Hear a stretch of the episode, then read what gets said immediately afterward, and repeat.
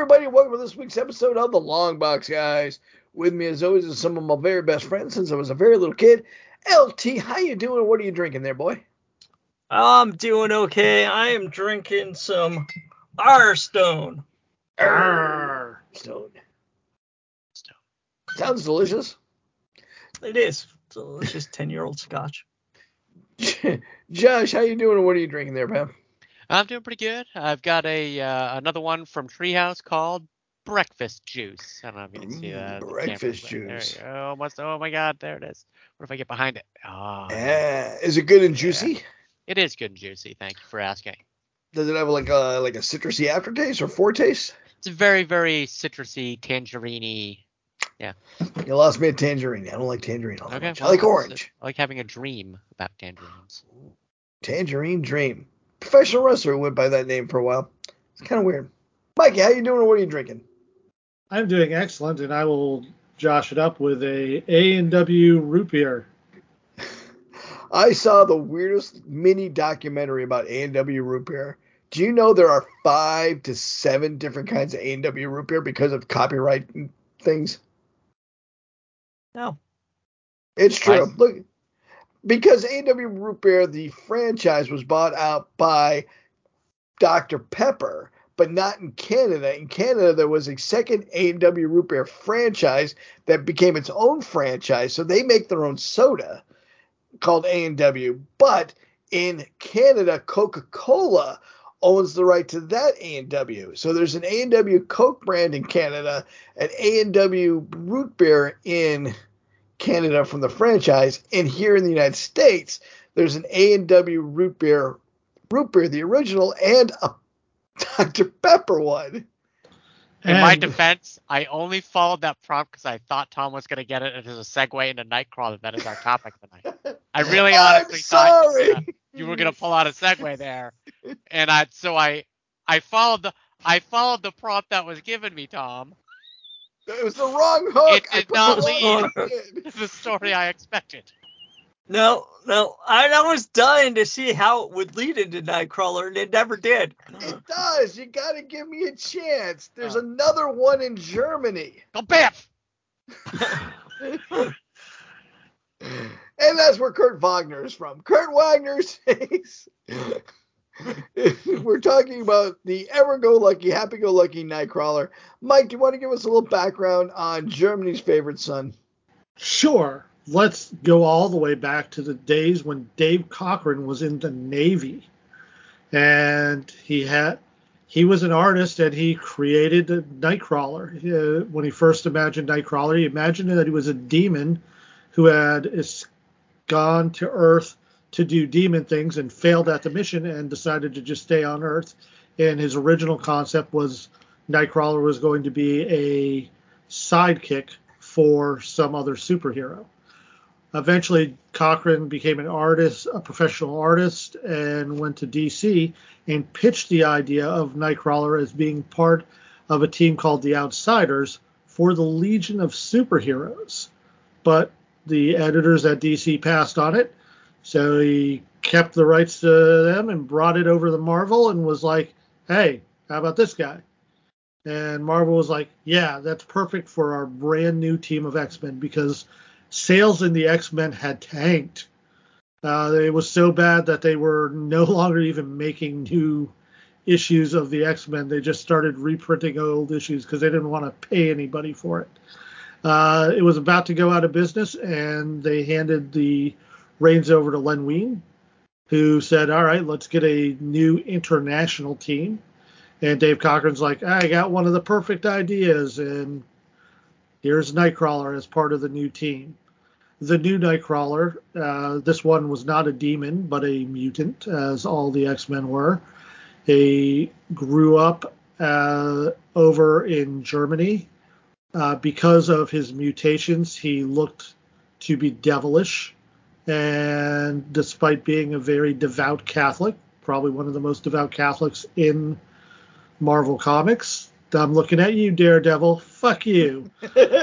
he he's he was chased out of his village ended up joining a circus for a while because they they thought it was a costume. They didn't realize that was how he actually looked. And then eventually a crowd tried to burn him, and Xavier rescued him to bring him into the new X Men to go rescue the what was left of the original team that had been captured by the island of Krakoa. And after that adventure, Chris Claremont took over and really fleshed out the Nightcrawler character uh, a lot more. And that's that's pretty much the Nightcrawler we know and love. He has superpowers. He can teleport.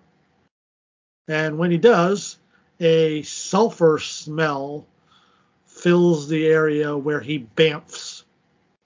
Now, his origin story has changed a little bit over time. We found out uh, who his mother and father are, uh, who are also prominent mutants in the mutant community, including Mystique as his mother, and his father is was one of the um, disciples of Apocalypse, but I can't remember his name offhand. If any of you guys can, feel free to jump in with that. All right, moving on. Yeah, So this this is really Dave Cockrum, the artist's baby. He, uh, despite being a member of the X Men, uh, he finally eventually did get his own uh, two miniseries. Uh, one where he discovers his origins and who his parents are, and that's where he meets the other Bamfs, who are actually his brothers. Uh, he goes on a dimension hopping trip there. And another series where he and Lockheed go on an adventure and are pirates. Uh, so his miniseries have been really good, but I think if you weren't a fan of him in the X Men, you probably know him best from Excalibur, which is he was a member of the original team uh, called Excalibur and was on in that series for a really long time.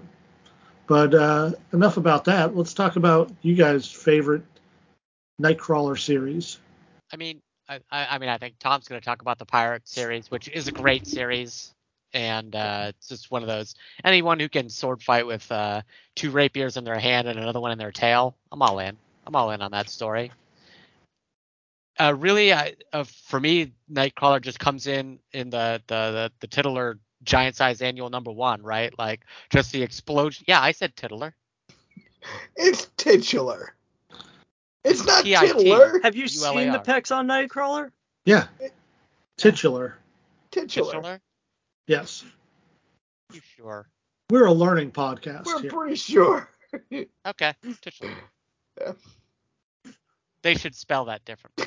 They should. They Like also that, should spell they- wind and wine two different ways, but they don't. Okay. They don't. Yeah, I mean he's just sort of the uh, that that initial explosion of the X Men into the modern era, and those first few issues with all the drama around who's going to join the team and who's not going to join the team, and how that sort of all comes together. Just that that uh that initial flow into the the modern world of X Men is really what I I really enjoy. I agree, and Josh hit it right on the nose when you said I was going to mention the pirate episode. I love the pirate episode. Uh, that was just a lot of fun, swashbuckling. You're right, he can fight with three swords. Not since uh, One Eye. Is that the anime where the, uh, the there's a kid who fights with uh, three swords? One One Piece. is One Piece. Thank you. One Piece have uh, someone with a tail who fights with the the three swords, and it's pretty cool. I I just like and the the does anyone remember who the the artist was on that one? Because they made the the costumes were just big and flowing, and the colors were Well- so bright. Are you talking about the miniseries where he's a pirate, or are you talking about Kitty's I'm going to talk about Kitty's, adventure? Kitty's adventure. So that was during the regular series of Uncanny X Men. Claremont was writing it. Um, that might have been Byrne or right the after four issue miniseries for Nightcrawler is Dave Cockrum. Yeah, Right. I was talking about Kitty's Right. uh, Kitty's Kitty fairy tale. a- Oh. yeah, I was gonna say. That's yeah, that's around 160 something. Uh, I think Byrne had left by then, but I can't remember who had taken over. It's just the the costuming and everything was just gorgeous in this one. It really, really drew me in. It was the first time I kind of saw a Dungeons and Dragons kind of world done right in a comic book. which is weird to say because there are plenty of Dungeons and Dragons type. Like I, you guys all know that I'm a huge fan of Conan, but Conan is low adventure, barbarian adventure. There's not a lot of flashy wizardry stuff in Conan. It's just dark magic. This was the first kind of high fantasy that I saw done well in a comic book, and it really drew me in. I, I enjoyed the hell out of that comic book. I'm gonna I'm gonna go out and buy that comic book tonight. That's how much I like that comic book. I I don't believe you're going out to buy it at all. I think you're going to go on eBay. And I'm buy it. staying in to buy it. You are absolutely correct. I'm flipping through my X So- Men comics now to find it. I was gonna say I you know I really like this character, but I don't I don't have a specific one issue that I that I really like. I just like the fact that he's not the most powerful X-Men, but he was always the X-Men that was giving it his all. He was always stretching him beyond his own limits to help out the team. He was always going and teleporting himself beyond what he should have to try to save people he was always, you know, taking on teleporting multiple people out of a situation, even though it was dangerous for himself. He was always doing whatever he could for the team. And even though he was persecuted continually, he always had a positive attitude. Yeah, and I he he didn't he become a a monk or a priest at some point? I don't know. I don't know. I didn't read later X Men. I know he had a series much later uh, after the two miniseries that I think was a lot darker. Yeah, I need to circle back and start rereading more of the modern X Men storylines. So it was uh, November 2002. Miniseries focuses on Nightcrawler's decision to become a priest and his attempts to fight a group of slave traders. But Tom was talking about Kitty's Fairy Tale, which is Uncanny X Men Volume 1, issue number. Shit. I don't know what issue number that is. Come back to me. 153. I knew it was in the 150s. Ignore me. And Dave Cockrum was the uh, artist on that. The, So uh, no the, the Magik miniseries. I also like seeing Evil Nightcrawler. That was kind of uh, cool. so Tom, write it down. 153. That's the X Men comic you want to buy tonight. I will buy that tonight. 153. Thank you. Uh, in addition to you having uh, the power to teleport, uh, you mentioned his prehensile tail. Um, he also has the ability to, because of the way his feet are, he can cling to uh, different surfaces and use. Um, and he has uh, night vision. Yep. He is wall crawling. I mean, we've seen him do it. Yeah. Yeah. Maybe not on the quite on the level of Spider-Man, but we, yeah. Yeah. Acrobatic, of course, from his days in the circus. We have seen him use his teleportation offensively, more in um, the Magik universe where he was evil. He would tell people teleport people into things. But it's really hard to buy gloves for him. Yeah. Really hard, yeah. Yeah. Three fingers, three toes. Uh, Really hard. by the way, Azazel was the name of his father. So, Azazel, good. Who does uh, make an appearance in the movies, right? yes. If Azazel? uh, X Men Yeah. First Class. Right. Oh yeah. Yeah. One of the better X Men movies. I feel like Nightcrawler has another couple other powers. When he's in the uh, that dark dimension, doesn't he get something while he's there, like a limited healing or something? Nightcrawler. I don't know. He's so he's part mutant, part demon. Is that what we're going for now? I think so. And I have to say, of all the X Men movies, and none of them were amazing, but Nightcrawler's opening sequence in X2 is Oh, one of yeah. the best action sequences in all of that, all of those, Franchise, yeah. all those for all that franchise. And I think it was one of the best adaptations of of a power, really. yeah, Yeah, he just does a good job. Yeah, and yeah, just showing how ineffectual normal people are against even someone. And I don't think anybody considers Nightcrawler in the upper echelon of mutants, but he just wades through all of the uh, the agents in the White House. Yeah. Yep. Secret Service doesn't have a chance against just one mutant. They do not. All right, so I guess that's it uh, Yeah. for the Nightcrawler. So Tom, on eBay there's a graded 9.0 version. And normally I wouldn't say don't pay extra for a graded version of the comic. However, uh, that puts it in a sealed hard plastic case for shipping, and that's better than most people ship comics when you order them on eBay. And it's only 21 bucks. But you're But- paying. You're gonna have to crack that open if you Yeah. want. If you want to read it, yeah. That's true. I think I might pay not to have to crack it open, so I might go for a cheaper one. uh, one other power he does is, is spatial awareness. Uh, prevents him from teleporting into solid objects. And he does use a little bit of the Dark Force.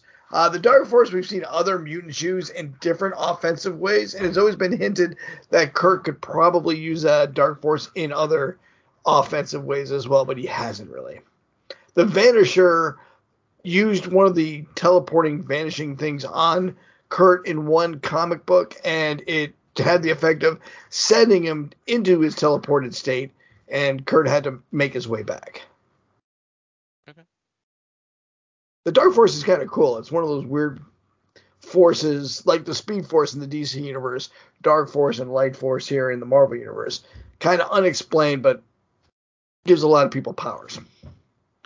He just uh, had his own X Men series recently in 2021 called The Way of X, but it was part of that giant crossover X of Swords. Mm-hmm. So that's when I stopped reading X Men comics. I was like, screw you, Marvel. I'm tired of your gosh darn crossovers making me buy 20 comic books to get a story. So I don't know if that storyline was any good. Listeners, if you have read that story and you want to give us a review of it, feel free to go over to Lucky Bastard at thelongboxguys.com, shoot us an email, or you can tweet us at the Longbox Guys, or if you really want to get our attention, go over to patreon.com slash the Longbox Guys and write a message for us over on that board and join our Patreon because for a mere one dollar a month, One dollar. I know dollar. Price of a hand job at the bus station, you can get an extra podcast from us every week. We decide to do a podcast uh, called The Geek Leak, in which we talk about all the other geeky things besides comic books that we're into, and all the money we make goes to the Elizabeth Peabody House Food Bank, where our good friend Tom and LT volunteer. That's right. LT's been a stalwart. Right. We moved what a ton of food a couple weeks ago. Yeah, we moved literally a ton of food. I had a little bit more than a ton of food this week. I missed you, buddy. But you, you had uh, you, you were at work, hard at work, uh, helping veterans with their finances. Can't fault you on that. It was just a uh, we we're moving a ton of food lately, and hopefully we're going to be getting a little bit more help when we get some more funds in this year. But that was not what I was going to go over to. I was going to go over to the front of the lawn box. Hey, Mike, what do you have at the front of the long box? At the front of the long box, I've got the independent series called Traveling to Mars by our good friend, pretty much the fifth long box guy, Mark Russell. Uh, if you guys have not read anything by Mark Russell, it's always an emotional roller coaster. But after reading the first four issues of the series, man, I think Mark might need a hug.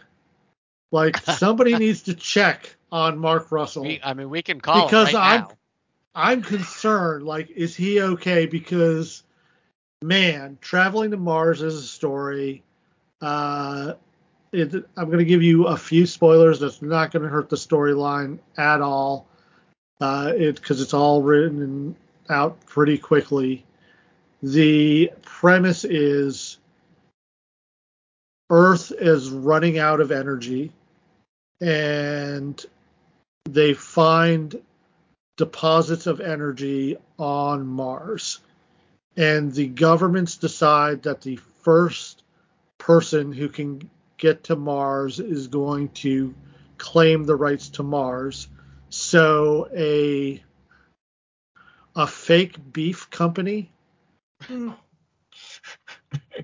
recruits a terminally ill person to go to Mars because everybody else is trying to find a way to get to Mars And to back. and get the person back. But they're like, we don't need to get him back. We just need to have him get there and claim it for our our company.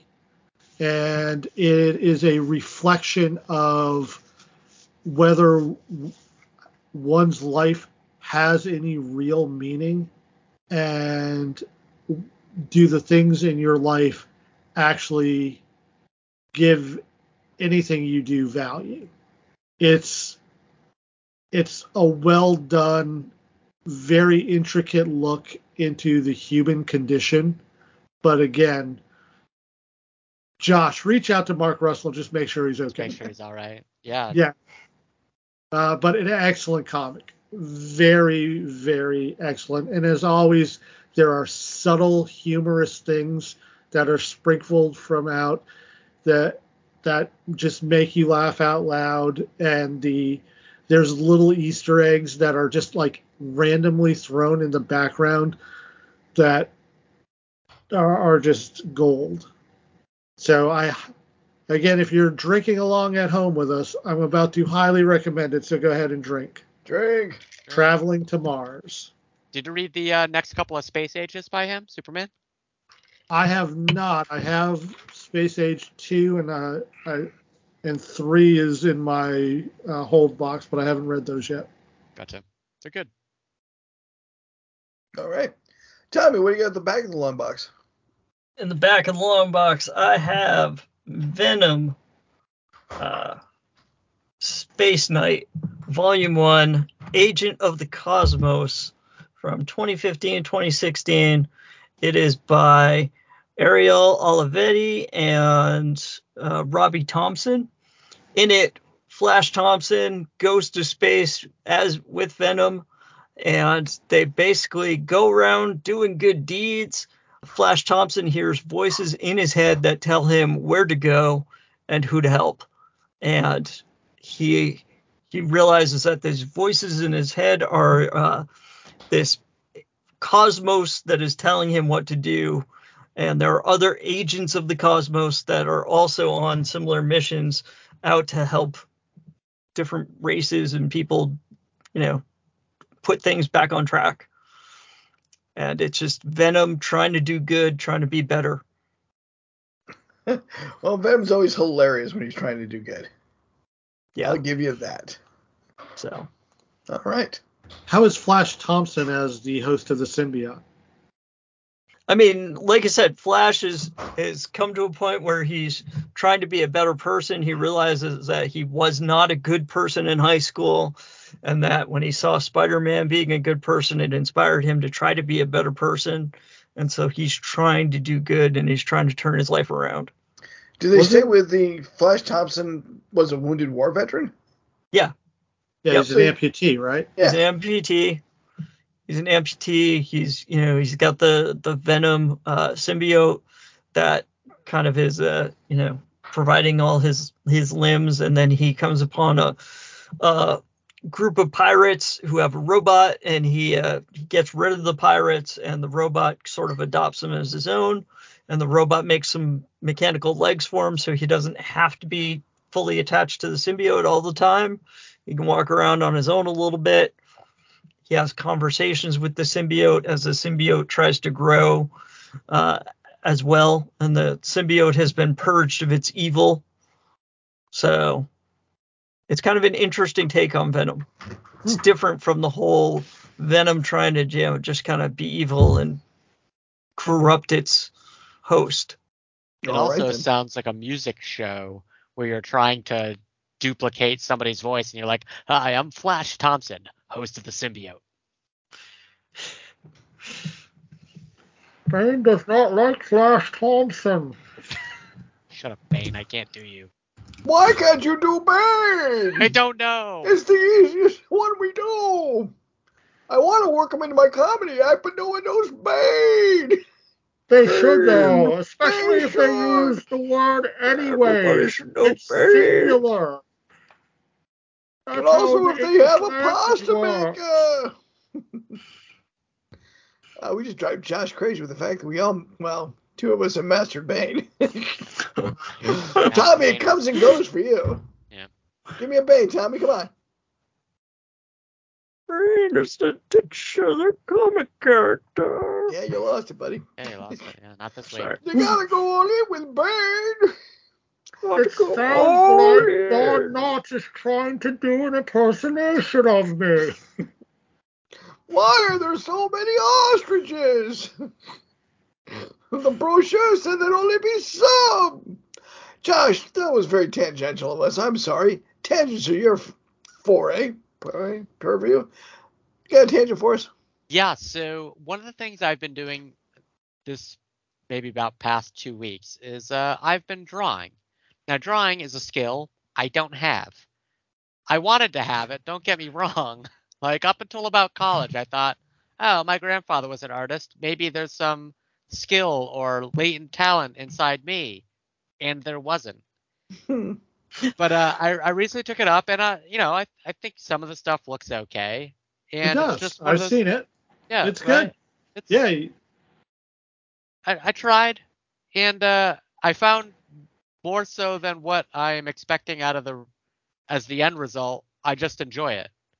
So uh, anything you guys picked up late in life, or something you thought a talent you might have, you might have inherited but did not, anything like that.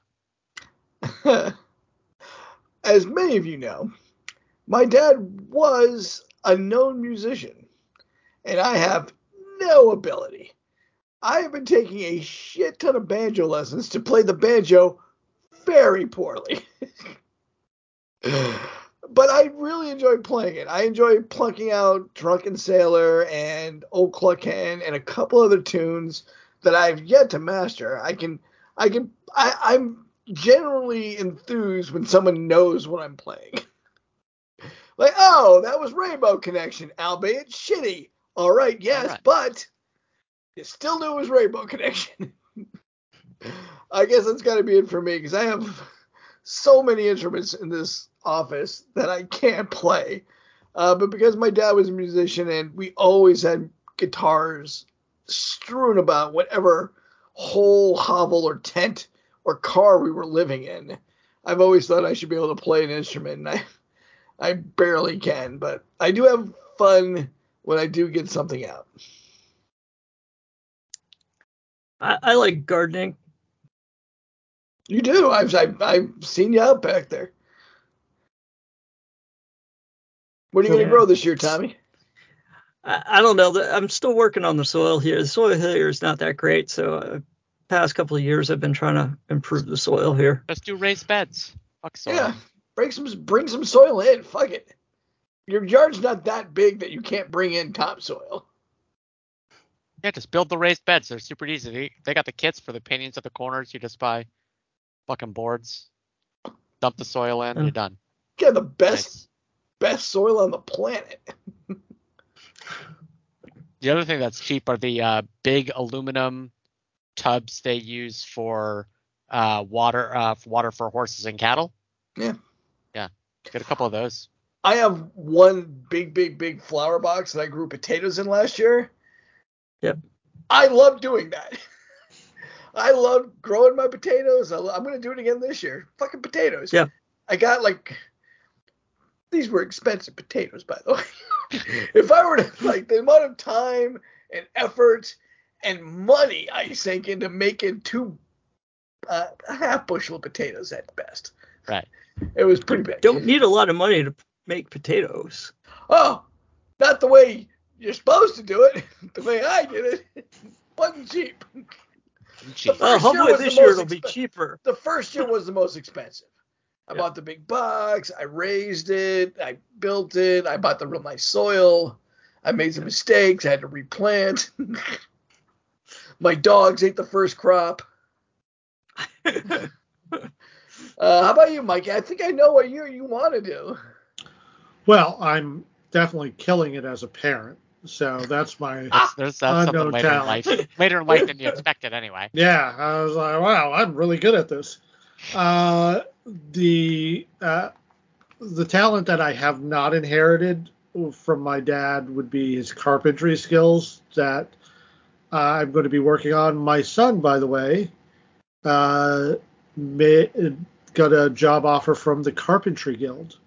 Ooh, uh, or the carpentry union. So he is going to become a professional carpenter, and I was so freaking excited today. I was like, "You're going to teach me how to become a carpenter?" He's like, "No, they're going to teach me how to be a carpenter," and I'm like, "Yeah," and then you're Yeah, going to come and back and going to teach me.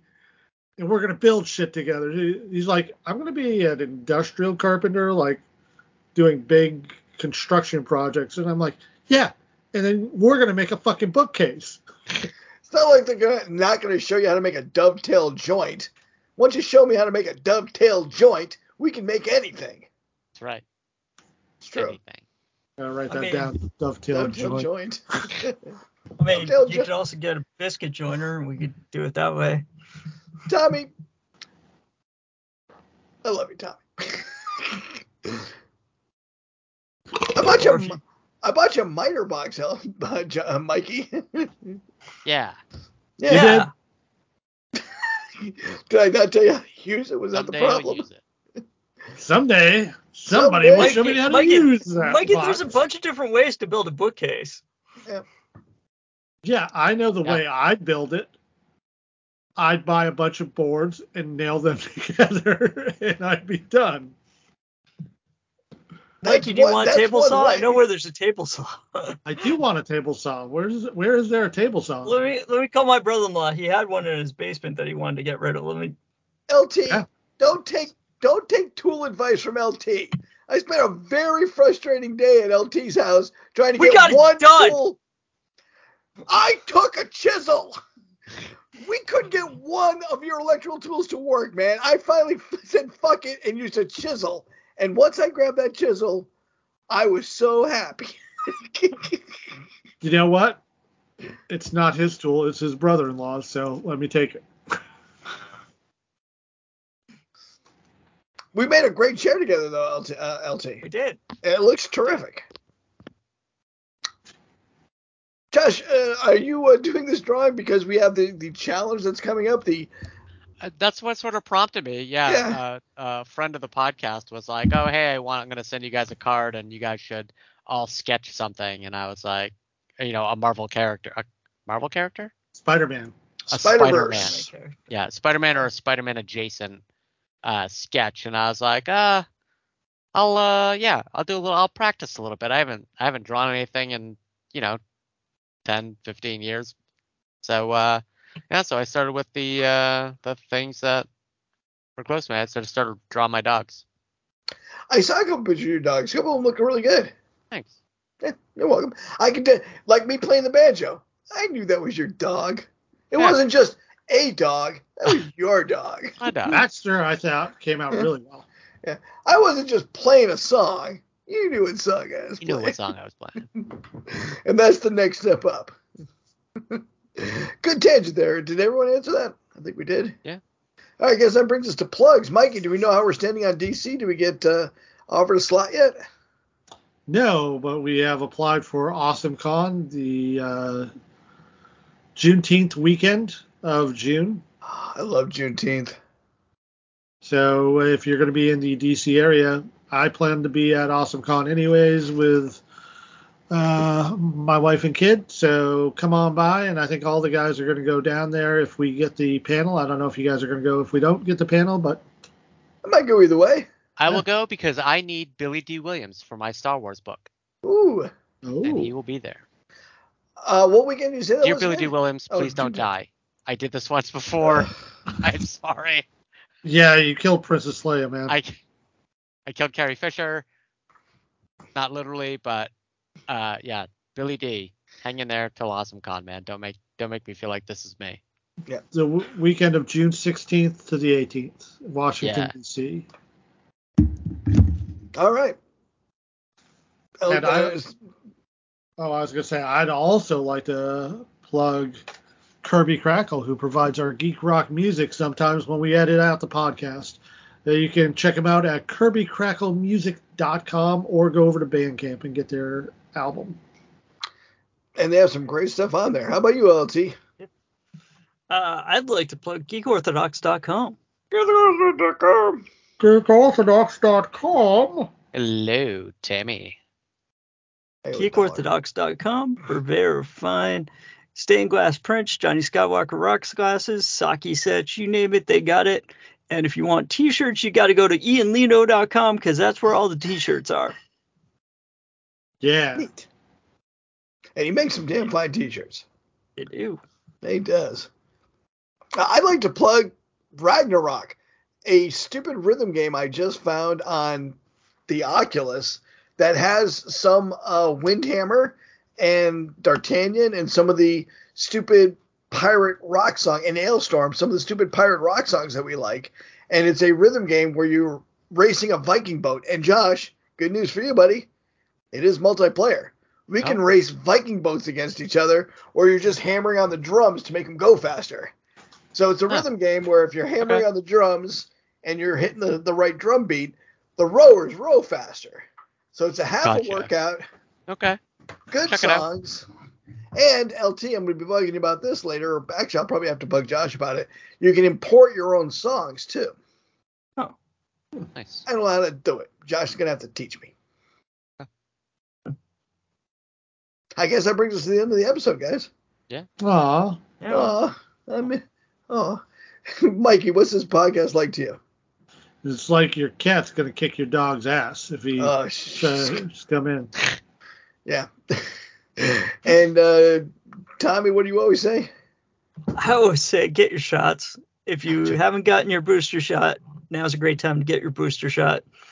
Uh, there's booster shots for everything. Shot, shot, shots.